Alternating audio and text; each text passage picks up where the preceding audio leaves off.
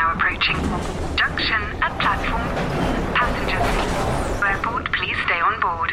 Next stop, road station. iOS helps you control which apps you share your exact location with. There's more to iPhone. There's never been a faster or easier way to start your weight loss journey than with PlushCare. PlushCare accepts most insurance plans and gives you online access to board-certified physicians who can prescribe FDA-approved weight loss medications like Wegovy and Zepbound for those who qualify. Take charge of your health and speak with a board-certified physician about a weight loss plan that's right for you. Get started today at plushcare.com slash weight loss. That's plushcare.com slash weight loss. plushcare.com slash weight loss.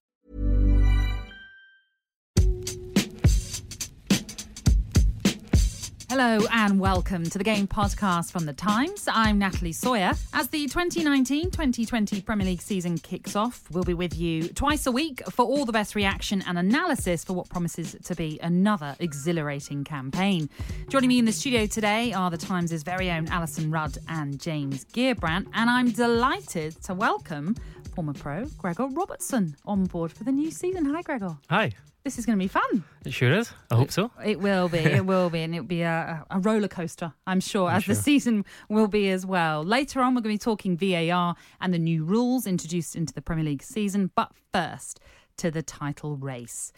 The season may well only be about to kick off, but let's fast forward, shall we, to May 17th and to the team which will be lifting the trophy at the end of the season. Alyson, It's quite quite clearly going to be Liverpool, isn't it? I mean, you, i unless you Hmm. say Liverpool, you have absolutely no romance in your soul or no sense of narrative whatsoever.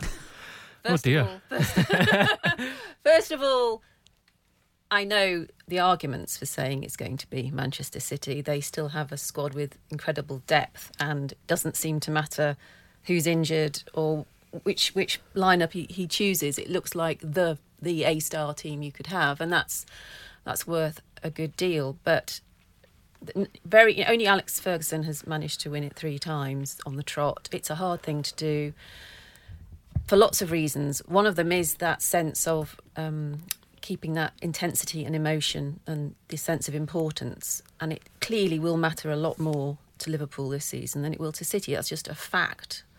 What will matter more to City is being allowed to compete in Europe and doing well in Europe. That you know, the, the amount of money spent on that team not not winning the Champions League will start to become a bit of an embarrassment. And I do feel Liverpool you know, you ca it's not, it's not a dreadful thing that happened last season, losing the title by one point. That gives you such such a sense of just one one thing we got wrong, and I know exactly what they got wrong is that they went on holiday for a couple of weeks when they were at the domestic cups, and they shouldn't have gone warm weather training. And if they hadn't done that, they would have won the title. So I don't. I really think it's quite logical as well as emotionally beautiful that they're going to win the title. I love the emotionally beautiful. Okay. Uh, James, do you agree? For for me, I I, I, I see the uh, the emotion on the side of Liverpool. For me, logic comes down. I think comes down more on the side of Man City. Mm. I just feel I feel they're a slight level above Liverpool, to be completely honest. And I think if you look at things like expected goal difference from last season, City were, were actually, you know, they they weren't as close as they were in the actual table. I I feel like can I see City kind of getting up to the 90, 95 point mark again? Yeah, I, I kind of feel like I can. And with Liverpool, I sort of, I just have slightly more faith that City can repeat last season's level of performance in terms of, in terms of results than than Liverpool can. And I just kind of feel, just my kind of my feeling uh, from from watching the teams, I I just feel like City just have a slightly more kind of bulletproof method of kind of scoring goals than than Liverpool do for me. And I, I also think we, we, we might get onto it, but I also think Liverpool were in some senses a bit lucky with, you know, for example, last season, you know, as we all know, a huge amount of build-up play and the ball progression came from the fullbacks, Trent Alexander-Arnold, and Alexander, Andy Robertson even. Um, and they pretty much stayed fit, both stayed fit for the entire season. I think Alexander Arnold missed a handful of games, but you know, will they be that lucky again in terms of the fitness of those key players? I don't know. I think Liverpool are clearly those are clearly the best two teams. I think they're way ahead of the pack. I feel City are stronger and and are favourites in my eyes. Okay, so we've got one for Liverpool, one for Manchester City. Uh, Gregor, who are you going for? I'm sorry, Alyson. I'm, I'm going for I'm going for City. You are dead. Oh, emotionally, already? emotionally barren apparently as well. All the arguments both of you made are, are correct. I think that you know the margins are so fine. You know, a point between the two teams last season. Um, I just think it comes down to looking at both teams and seeing who can replicate that sort of level of hitting those heights again for another season. And I just feel that it's more likely to be Manchester City. Um, why, why though? as James alluded to, their the, the depth in their attack, the sort of arsenal they, they possess is is unparalleled. I didn't think we'd hear the word Arsenal in this discussion. Yeah, I of realised possible title winners.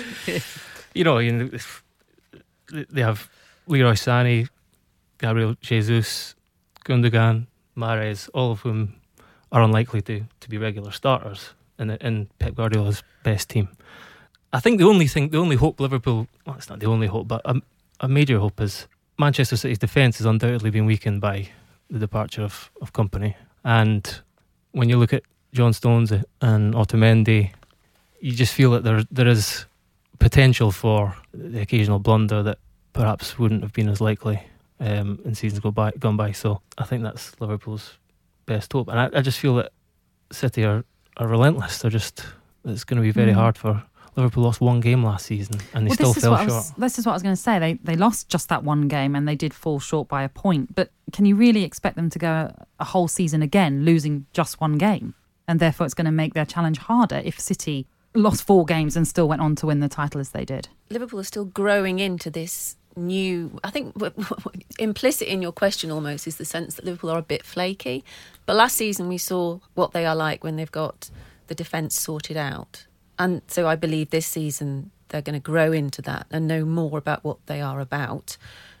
For example, their midfield. I think it's slightly surprising that as we record, they haven't um, recruited creative midfield. But why, that's a really hard thing to rejig. You don't just buy one; you have to rethink your whole midfield. But mm. actually, I think Liverpool are a tarte Tatin sort of team. They're upside down what you expect, and their midfield is actually very defensive and very well organised because the creativity comes from everywhere else. And they've got this magical formula where they have a defence that is so reliable but also incredibly creative. You just watch Virgil van Dijk's clearances; they always, almost always land somewhere that helps them attack. They're going to be better at that, not worse. I mm, think But it's false logic to that- assume that that that me- was a blip. This is part of their growth. That for me though is a question though, as as I was saying, were for example Andy Robertson to have a serious, you know, to have a reasonably long injury layoff, can the midfield and, and you know, clearly the depth of the reserve option at, at, at fullback are not they're not the equal of Alexander Arnold and Robertson, particularly in terms of what they offer as a kind of creative force. Could Liverpool then rejig the way they play? Could the mid step, midfield step up and be more creative? Do you No, think but, for that but to happen? th- I mean, they have had blips, and you just have to look at the way Klopp's adapted to those. We take it for granted now that James Milner can play on in every position, but he, when he's played fullback, Liverpool haven't been disastrously awry or askew from that. They've actually functioned quite well, and each player adapts according to who they've had to slot in because of an injury. I mean, you know, I could say what happens if Pep Guardiola gets kidnapped and is missing for six months. That would affect City, wouldn't it? There's no point talking about what ifs. I do believe we've seen Klopp adapt to adversity. You know, I mean, Oxlade Chamberlain. That was a that was a big blow. Just as just mm. as he'd begun to look like he could be someone important for Liverpool, he's out for a year. Still, still achieved a hell of a lot without him. You just you just have. It's part of management, and I believe that Klopp and his team are quite good at absorbing those sorts of problems. And that's not to say that City might also might, City might have more leg breaks this season than any other team. You don't know, do you? It- obviously, the suggestion there is that it's going to be a two horse race for this title once again. Is that what we're going for? Yeah, um, it's hard to see anything different, really. I think Tottenham have improved, and they and they they couldn't possibly have a more difficult summer as, uh, as they did last last last season and or and season. In fact, they hardly had any pre-season. They had the whole sta- stadium debacle. They lost Harry Kane for ten games. Son on international duty. There, there was a lot of disruption last season, and they still came through. And and uh, although although they, they dropped off towards the end, they were still in the title race come come February. I think they were the best of the rest, but there's still a, a big gulf between between Liverpool, uh, Man City, and and the rest of the big six. Where do we think Tottenham will end up then? James? Yeah, that, I- I mean, I think that's a, it's a really interesting question because I think one of the sort of the sort of real kind of under the radar storylines from last season, of course, because they got to a Champions League final in such kind of riotously entertaining circumstances, was Tottenham's league form towards the end of last season was terrible. Mm. It was really bad. I think they took 11 points from their last 12 games. By far their worst extended run of form in Mauricio Pochettino's tenure. I think the signing of Ndombele is, is a really, really good one, and I think that will really help them. I think central midfield, despite the kind of miracles that Pochettino wrought out of, you know, Sissoko and Harry Winks last season, I think that's an area where they, you know, Ndombele is, will, will bring, I think, probably a, a step up in quality compared to the options that they already have in that position. And I think that will really help them. Um, I think in, in pre-season they've been.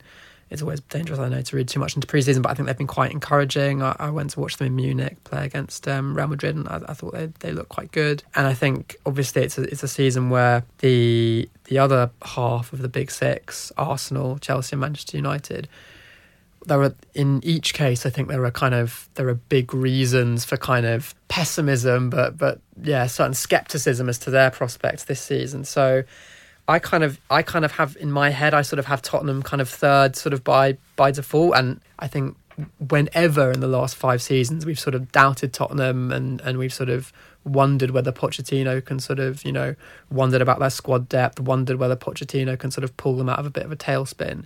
He's always done it or you know, hmm. just give the squad credit too. The, the squad has always managed to do it.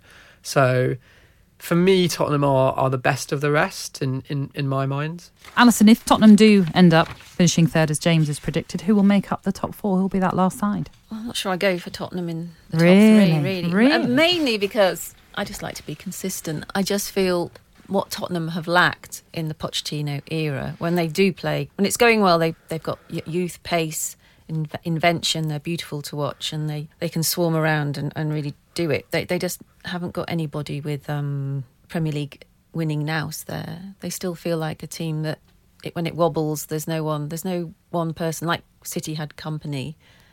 I often felt, you know, Kompany wasn't really fully fit, but it didn't matter because he brought that personality where he could calm everyone down or make them lift their game when necessary.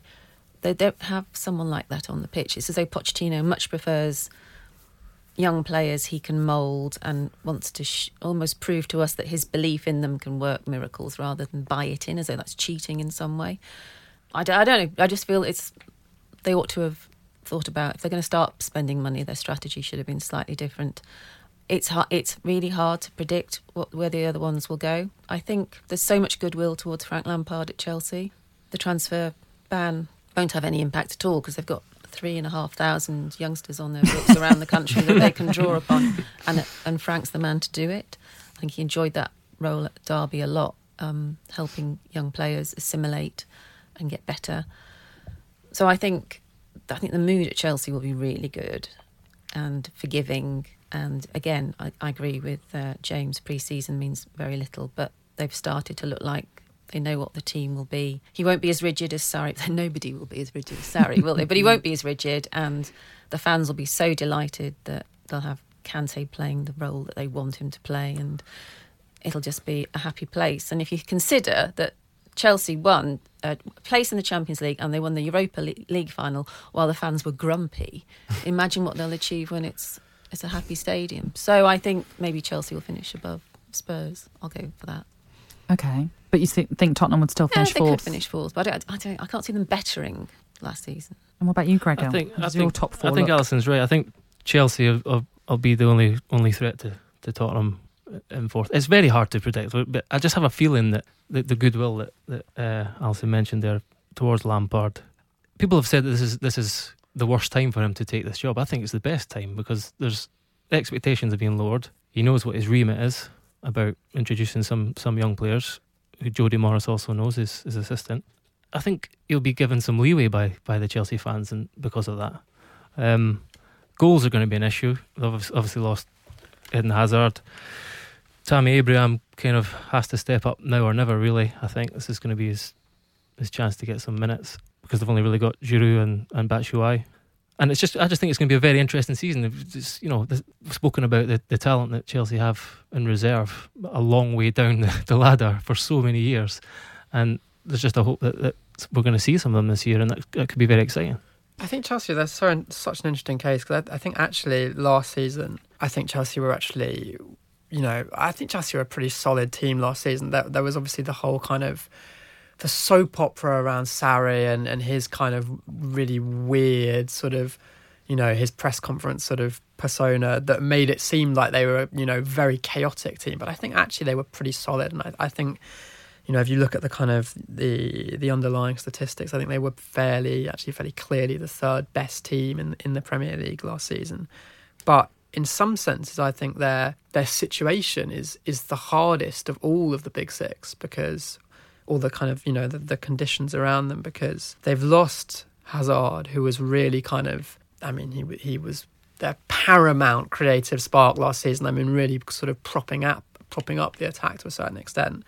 16 goals and 15 assists. It's well, a huge number to lose. Absolutely. Um, and they've not really been able to replace that. They had the Pulisic transfer coming in already, but mm. he's not showing anything. He's not really, uh, I suppose, in some senses, he is a kind of similar type of player, but he's he's never in his career shown the ability to bring anything like that level of production. I think Chelsea's defensive resources are pretty solid. You've obviously still got some of the rump of the team that um, was very very strong defensively when when they won the title under under Conte. You've got Azpilicueta and Luiz and Christensen. Christensen's still still there, right? Yeah, hasn't gone out on loan. Um, and and obviously, as Alyson alluded to, you've got Kante potentially coming back in and playing the defensive midfield role. But the attack for Chelsea, the attack worries me. I, I think you know you're looking at sort of Pulisic, Mount, Pedro, Abraham, with, you know Kovacic potentially in, in, in, midfield. I mean that to me, that feels to me like a Europa League level attack. What they need though, what they'll presumably get, is goals from midfield because that's what Frank Lampard could do. I mean, if, if Frank Lampard's going to do anything coaching wise, it's going to be to teach them how to. Do you think he'll bring that arrive? Up? How many goals did Frank Lampard score arriving from midfield? and Chelsea did not do that at all. Can he bring season. that out of Ross Barkley? Do you think? I mean, he well, would be the most obvious candidate for, for that type of transformation. Yeah, and Ross Barkley's prime for that because he, when he arrived, do you remember when he arrived from Everton? He said I wasn't coached properly mm. mm. because he was a precocious talent, and everyone just assumed he could do it and didn't need any coaching. And he got to Chelsea and realised I do need coaching. There's, I'm, I'm, I've got gaps in my knowledge, and I think Frank Lampard's into all that, making sure youngish players develop properly.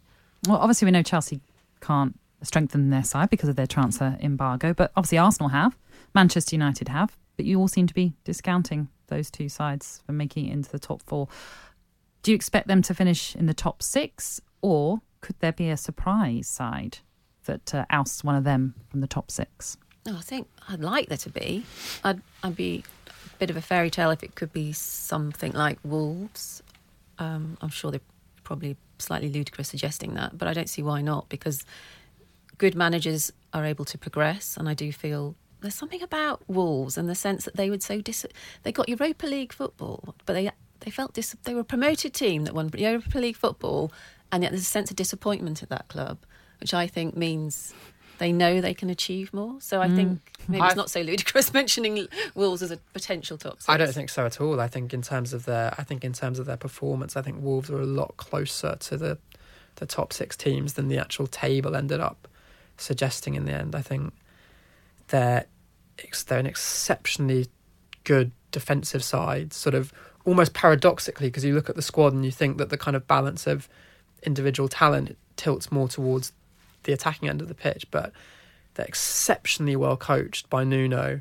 Obviously, the big unknown with Wolves is is how they'll cope with with European football. I think it's extremely unusual for teams to to get into the Europa League, particularly you know teams outside the kind of established elite and and improve their league performance the obvious season. I mean, we can all remember like Fulham, for example, who had that very good Europa League campaign, but fell away a bit in the league that season. And and that will be the big test for them. Their their squad is is strong, but it's not it's not huge. There's not kind of enormous reserves of depth there. And as as Gregor I think mentioned, um, uh, when we were talking earlier, Nuno is, not he's not one of your great sort of rotator managers. He's someone who really likes a kind of established, settled team. So how he'll deal with that challenge, I think, will, will be really interesting as I well. think, I think nine players last season played 30 plus games, Mm. which I think was the most in the Premier League. And yeah, as I mentioned, they, they played the same team for the opening nine fixtures, which was a Premier League record. And it's really been based on Wolves' success in the last two years has been based on that sort of sense of continuity, I think. And as James has mentioned, the excellent coaching um, and everyone knowing their job in, in that system, which is really, really effective. So this is going to be a new challenge for them, having so much more football. And so, do you agree that they'll, they'll be the biggest threat to the top six? Well, we've not mentioned Leicester, and uh, I think a lot of people there's a lot of goodwill towards towards Leicester. Um, I think we, we know about the the sort of exciting young players they have there, likes of Ben Chilwell, uh, Hamza Choudhury, Harvey Barnes, James Maddison, Demarai Gray, um, and then adding Youri Tillman, uh, Tielemans to that was was an amazing, excellent sign, a real coup, I think. Um, I think I think Brendan Rodgers is a good fit. You know, from both perspectives, it's a, it's a good job for him to, to have to have a chance at, at, at, at sort of doing something pretty special in the Premier League. We already saw the effect of his his his uh, arrival last season, towards the end of last season. There was a really interesting interview with with Andy King and uh, I think Henry Winter did last week, and he was sort of discussing the this is almost the end of the old guard who's who who got Leicester into the Premier League. Obviously, obviously had that fairy tale season where they won the Premier League, and they're sort of handing down the importance of team spirit and and uh, togetherness to the new players that are coming into into the into the squad. Um, and I think that's that's that's very valuable. I think if you look at most squads in the Premier League, I'm not sure there's anywhere the players there want to be there as much. I think everyone's happy to be there and, and be a Leicester Leicester City player at, at a football club that's moving in the right direction under a manager that plays good football. So I think that can be quite powerful, and I think I think they possibly because of the Europa League they might even be above Wolves, but I don't think anyone's going to beat the Big Six, unfortunately. VoiceOver describes what's happening on your iPhone screen VoiceOver on, settings, so you can navigate it just by listening. books, contacts, calendar, double tap to open. Breakfast with Anna from 10 to 11. And get on with your day. Accessibility. There's more to iPhone. How would you like to look five years younger? In a clinical study, people that had volume added with Juvederm Voluma XC in the cheeks perceived themselves as looking five years younger at six months after treatment. Look younger, feel like you. Add volume for lift and contour in the cheeks with Juvederm Voluma XC. Reverse signs of aging by adding volume to smooth laugh lines with Juvederm Vollure XC. For important safety information and to find a licensed specialist, visit juvederm.com. That's J U V E D E R M.com. Not for people with severe allergic reactions, allergies to lidocaine, or the proteins used in Juvederm. Common side effects include injection site redness, swelling, pain, tenderness, firmness, lumps, bumps, bruising, discoloration, or itching. There's a risk of unintentional injection into a blood vessel, which can cause vision abnormalities, blindness, stroke, temporary scabs, or scarring. Talk to a licensed specialist to find out if it's right for you. Ryan Reynolds here from Mint Mobile. With the price of just about everything going up during inflation, we thought we'd bring our prices down. So to help us, we brought in a reverse auctioneer, which is apparently a thing. Mint Mobile unlimited premium wireless. Ready to get 30, 30, bit to get 30, bit to get 20, 20, 20, bit to get 20, 20, bit to get 15, 15, 15, 15 just 15 bucks a month. So, Give it a try at mintmobile.com slash switch. $45 upfront for three months plus taxes and fees. Promo rate for new customers for limited time. Unlimited more than 40 gigabytes per month. Slows. Full terms at mintmobile.com.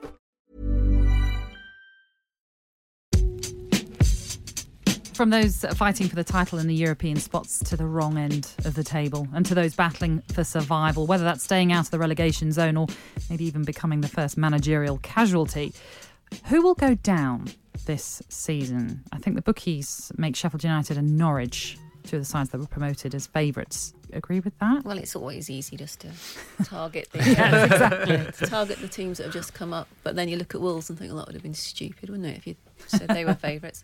I I would say outside of the obviously the obvious problems that the promoted teams will have, it's it's a big adjustment. But I would say uh, Newcastle are in danger because I've been saying for quite a long time Newcastle will stay up only if Rafa Benitez is in charge. That's not to overstate his genius as a coach. I just think he was able to pull together that club in a way that probably nobody else could. The fans adored him. He was genuinely considered the messiah there. It's a club with lots of problems, and yet Benitez was a sort of very, very calm, authoritative presence that was able to navigate matches to the point that you felt they're not going to, they're just not going to go down. I just think all the bubbling under the surface problems and lack of investment in the team will come to the fore, and they won't have that sense of it's all right. You know, we can cope. It's all right. We have Rafa in charge. I think it might. I just, I fear that it might crumble at Newcastle. James, what do you think? I would maybe go along with that. I, I think it's tricky because I think I've had very bad kind of feelings about Brighton last season, but I think the appointment of Graham Potter is a really good one. So I think they may actually be, I think they may be much improved under him. I, I do feel gloomy about Newcastle. I must say, I, I'm not kind of a big believer in Steve Bruce's methods. Not not at this level anyway. They've lost Perez and Rondon. I wasn't that sold on Almiron when he came in last season. They've signed Joelinton, who was who performed well at Hoffenheim, and I think he will have you know a, a lot depends on him. I think he he's you know he's replacing he's probably replacing the goal scoring of, of two players really in, in, in Perez and Rondon. Yeah, I think a lot of their attack will, will obviously rest on how, how well he performs. Yeah, I, I, I don't know if I'd tip them to go down, but I do feel a little bit gloomy about Newcastle, I must say. So it's pessimistic about their season. Gregor, can you be optimistic about their season? I don't know. Steve Bruce is a wily old fox. I think, I think there is the basis of a team that can survive there. And coming back to the bookies' favourites, I, I hope I'm wrong, but I, I think Norwich could be in trouble. Largely because they, their defence, they, they, I think they conceded 57 league goals last season, which for a title winner is, is a mm. lot. And it was, I think it's 16 more than Sheffield United, mm. who were in second. And they've got some real talent in that back four. Max Aarons, Jamal Lewis, absolute stars. Um, ben Ben Godfrey, who dropped back, he's really a midfielder, but he he was excellent, and uh, there was some interest in him. And uh, Christoph Zimmermann, but who's plucked from the German lower leagues, but none of them have any experience whatsoever uh, in the top flight or really much championship experience. This time last season, we were all talking about Fulham and how much they were spending, and Aston Villa seem to have spent a, a, heck of a lot of money. They spent well over 100 million. I think they've brought in 12 players as we record this podcast. Uh, is that good management? Are they backing themselves to stay in the top flight, James, or should they be really heeding the warning of what happened to, to Fulham? I mean, I don't think it's a sort of. I don't think it's a question of absolutes. Like, I don't think making lots of transfers is per se bad. I think the Fulham thing actually last season was was actually a lot more complicated than, you know, they bought a lot of players and made too many transfers. I think a lot of what condemned Fulham was some of the players that they kept in the team from the championship that weren't good enough, particularly at the back. But having said that, I, it, it's really tricky. I think I, am not kind of. Well, it's a, it's a difficult balancing yeah, act. I'm not it? against it per se. Um, I went to interview Chris Wilder at Sheffield United, and I said, uh, well, "Actually, it's quite a nice thing, isn't it? You've got no money." It means you won't have the disaster that happened to Fulham. You don't, you don't have to worry about it. And he went, well, well, I, I, I, I see your point, but I still would quite like 100 million to spend. Mm. I just think it would be silly to start saying that a promoted club has that level of investment, ergo, they might not know how to spend it properly. I think there's every chance, if they're good at what they do there, I think they are actually behind the scenes. It's a very well run club now. Mm. They will have taken note of what happened at Fulham and, and realised that if you were to analyse each transfer and the reason each one went wrong, they haven't made those same mistakes. Yeah, they would, yeah. they would argue right. they've, they've they've they've brought in only to enhance and not to meddle. Yeah, the you're other right. thing is if if Fulham last season didn't exist, the analogy we'd all be making with a promoted club spending lots of money would be would, would, would be with Wolves last season. So I think it it's not it's not necessarily a, just about the level of money you spent. Mm. Clearly, it's about the the individual transfers themselves there's and, whether they. there were circumstances. Aston Villa, I think, they released twelve players. I was gonna say, there's been a lot of huge departures. handful of loanees, and obviously, uh, I think three of them have come. Tyrone Mings, El El Ghazi, Ghazi, yeah. uh, maybe maybe two, and you know they, they, there's a bit of continuity in that. Uh, But they needed to. They needed numbers, and they needed to to improve in certain areas of the pitch. So I, I, I think it's a bit of a weak comparison, really. It's All right, one that- Gregor. Just trying. Gosh, goodness me. You're not the first to do it though. it's been, it's been all heard of it all summer. Yeah, it's a I'm quiet sure, summer. I'm sure. I'm sure Dean Smith is thinking, like Alyson said, I have done my homework. Uh, yeah, if the, if, if the consequence of those signings was that Jack Grealish was on the bench, then it would be a mistake, wouldn't Mm. it? Because that's what happened at Fulham. The sort of the core players, the players that had a connection with the crowd, the gutsy players, Yeah. were dumped for, for fancy ones they'd never heard of before. It seemed to cost quite a lot of money, and it didn't work. You- Most of whom you- came in in the last day or two. Yeah, so you, you, you, if you can enhance the squad whilst keeping the core of why you got promoted and that connection with the supporters, which is not a flimsy thing, it's a real thing, then then you're going to be fine. Um, just lastly on the relegation zone, then can can any of you pick a, your three to go down? Alyson, you've obviously doomed Newcastle. Yeah, I think I don't know. I've got a funny feeling about one of Brighton or Bournemouth. 'Cause it's obviously Bournemouth? a coastal thing. yeah, I don't know why. That's that's just a gut feeling. I just feel that they've uh, overachieved quite a lot. At some point, it might. I just feel how they'll. I don't know. I've, I think I've seen evidence every season that they, they they've looked. They've had periods where they've looked rubbish, and, and credit to them, they've got out of them. But I just feel it might catch up with them eventually. I think sometimes they're at some point they're dealing in the transfer market, which are rarely a success. Yeah. It might catch up with them. Yeah. Um, Although I, think re- their more recent dealings in the transfer market, I think have been have I, I think there are sort of gradual signs of improvement. I think David Brooks last season was Yeah, a, was a roaring success. I think I think Crystal Palace could be in danger. I think if Wilfried Zaha goes, they're essentially down, and if he stays, he didn't want to stay. So he's, Mm. you've got an unhappy player there, and, and he's a player who is the best player outside the top six, perhaps. Won six penalties for them, I think, last season, and he was their biggest creative outlet. So I think his situation is really a big problem for them this year, and they've not really done much of note in the transfer market either so far. Just before we move on, then from the doom and gloom at the wrong end of the Premier League table, um, I don't really want to bring up managerial casualties, but we have to so just have a little discussion about it. Um, obviously, Ole Gunnar Solskjaer came in uh, towards the end of last season, had a great start to his caretaker role, and then got the permanent job at Manchester United, and things didn't quite work out for him at the end of that. Frank Lampard has this transfer embargo placed under him uh, at Chelsea right now. Mauricio Pochettino has sort of had his little grumblings this summer as well. Can you see any of those not making it through this season? Mm, I at can see club? Pochettino having a strop and going. Can you? Yeah, I thought I, th- I felt some of his behaviour last season was was rather peculiar.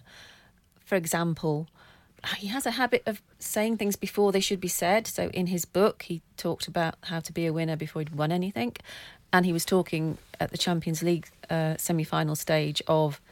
If I win, I might look for another challenge. Mm. I might leave football. We were saying, what do you mean? Leaving football or are you just going to another club? And he was sort of being a bit sort of, you know, flashing his eyelashes and making us all wonder what he was on about. But, but he was thinking about it before he'd done it. You don't even don't even talk about it till you've won it. It just seems strange. And I think there's clearly something going on behind the scenes. Um, with this sort of his again, his book painted this picture of, of, of him and Levy being a lovely partnership. But I think Levy's might might well have stamped his authority on that partnership over the summer at some point because Pochettino has been acting a bit moody about that, saying he's um, I'm just you know just a coach. I don't manage anything. And he'd said the opposite. And I think if you add it all up, in, in isolation, none of these things matter. But if you add them all up, I think he's somebody that could fall out and go. And he's never really successfully, I think, dealt with with being linked to other, well, mainly Real Madrid. And there was that famous flirtation he had where he was just, you know, with all the Spanish media like I might I might be coming here. I just feel that there might be an incident. Yes. okay. Uh, James, can you pick any of those that I mentioned, or, or perhaps another manager that you think could be the first to go? I mean, for example, with um, the reason I mentioned Frank Lampard, I should say, is obviously he has this transfer embargo. Um, he's very new. He's a legend at the club. Do you think he's going to get a buy because of all of this transfer embargo stuff that's going on? Or if they get off to a really bad start and they're by Christmas mid table, do you think Chelsea will go, this isn't good enough, regardless? I, I think that's a, that's a difficult one. I, I think uh, my personal feeling is that Chelsea would have to they'd have to tank really badly for them to to pull the plug on Lampard because I think there's a as we've we've talked about I think a there's there's there's a lot of goodwill towards Lampard and b I think there's the kind of there's an, an acceptance of their position that you know they're they're probably fighting for the Europa League spots. This it's it's a season of it's a season of rebuilding. They know that their circumstances are are, are tricky and that it's a season of phasing in young um, new players and that, that they're at the beginning of a cycle rather than at the, the end of one. Uh, yeah, I would be surprised if, if Lampard didn't last the season. But uh, as you say, that you know, were results to turn really bad, obviously you can get yourself in a position where the club has no choice. The worst thing he could do, Frank Lampard, would be to get off to a storming start, and then everyone forgets all those things we talked about, and then it, then it then they kick in the lack of transfer, the fact that a lot of these players aren't used to blending in with the the more established stars of the team, and he hits a bad patch. Then then everyone just everyone will just forget all the reasons they love him, and he'll go. Mm. He's better off having a journey, you know, starting Mm. slowly and then getting better and better. Yeah, yeah. And Gregor, just finally on for you, who do you think could be in danger as a manager? I don't want to say it again, but I think Graham Potter. I think he's got a huge task Yeah. to transform the way that the Brighton have been used to being playing. Um, Swansea last season had the, the second highest share of possession in the in the division. I think Brighton last year would have been certainly towards the bottom of that that statistic. Um, and there's a lot of players who, who they've signed in, in the last year or two that have really flopped, and people just presume that that's because of they didn't fit into the way that Chris Hughton's team played. It also may be that they're not good enough. I, Um, th- I think that's people's presumption, isn't it? I think I, I would say I would I would argue the other way around. I think people presume they're not good enough, rather than that they didn't. I don't know. Maybe I, I, I kind of got, get the impression that people think they couldn't fit into the team that Chris Hughton put out on the field certainly, and there's certainly there's there's a huge trans- transformation got to take place there in, in, in one summer, uh, and how long if it's if it doesn't start well, how long is is uh, the owner going to take to? Well, you're spot on because uh, in October, Brighton won three matches on the trot. It was their record, you know, successive wins. They won three on the trot, 1 0, and all were very narrow, lucky wins. And the word came down from above that, yeah, these were a bit lucky and it's not very entertaining. So Hughton tried to play more possession based football. And he said it just it just didn't stick. They were dreadful, and he had he had to go back to what they were because he just didn't have the personnel or attitude or anything. Now, okay, Potter's had a summer, but it's still a huge ask. It's a complete mindset, and I don't, I don't think a lot of those players are are ready to play Swansalona style football. No. Well, with a new season kicking off, we have new laws and VAR to look forward to, in particular, in every Premier League game. There's a host of new laws to, to look forward to. Um, one in particular that I thought we could talk about is um, cautions for managers. Now, we've had this in the EFL, we had this last season, but Manchester City likes to break records. Pep Guardiola likes to break record, and he's well, he's got a new record because he became the first Premier League manager to get a yellow card. Um, this is all down to obviously the, their antics on the touchline. And, and Gregor, it's interesting about what happens if it's um, a coach or an, uh, some sort of an assistant on the touchline that if they can't be pointed out, what would happen? if if the the fourth official or the, the, the officials can't figure out who has been uh, aiming the barbs to towards towards them, um, then then it will be the head coach or manager who who is awarded the caution.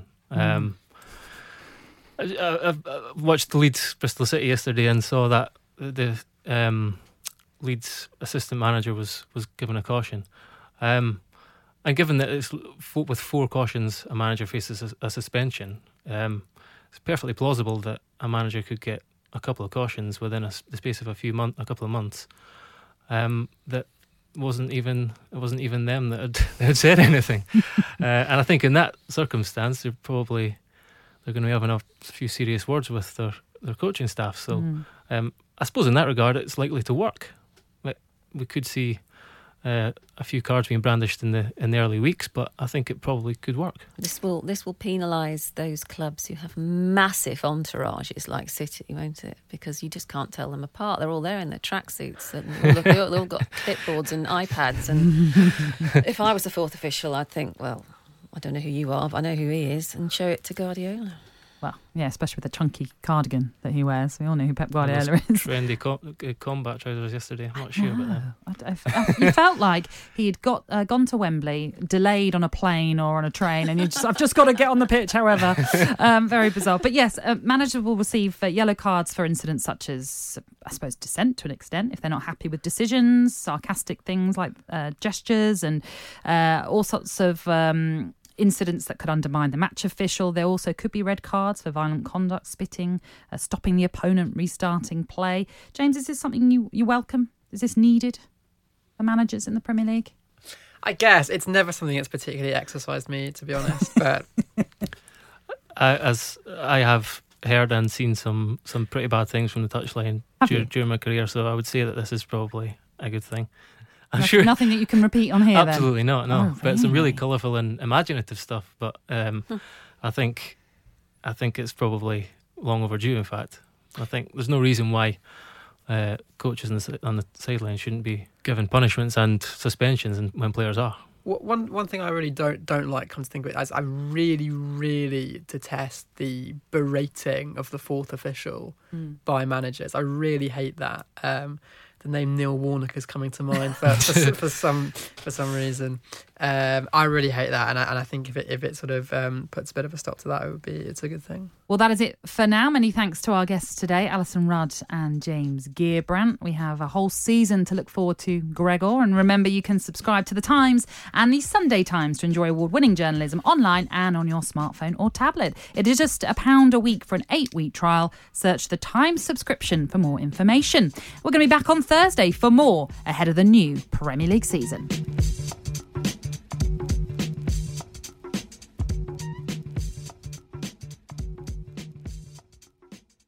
The game is brought to you by The Times. For more information and more podcasts from The Times, head to thetimes.co.uk.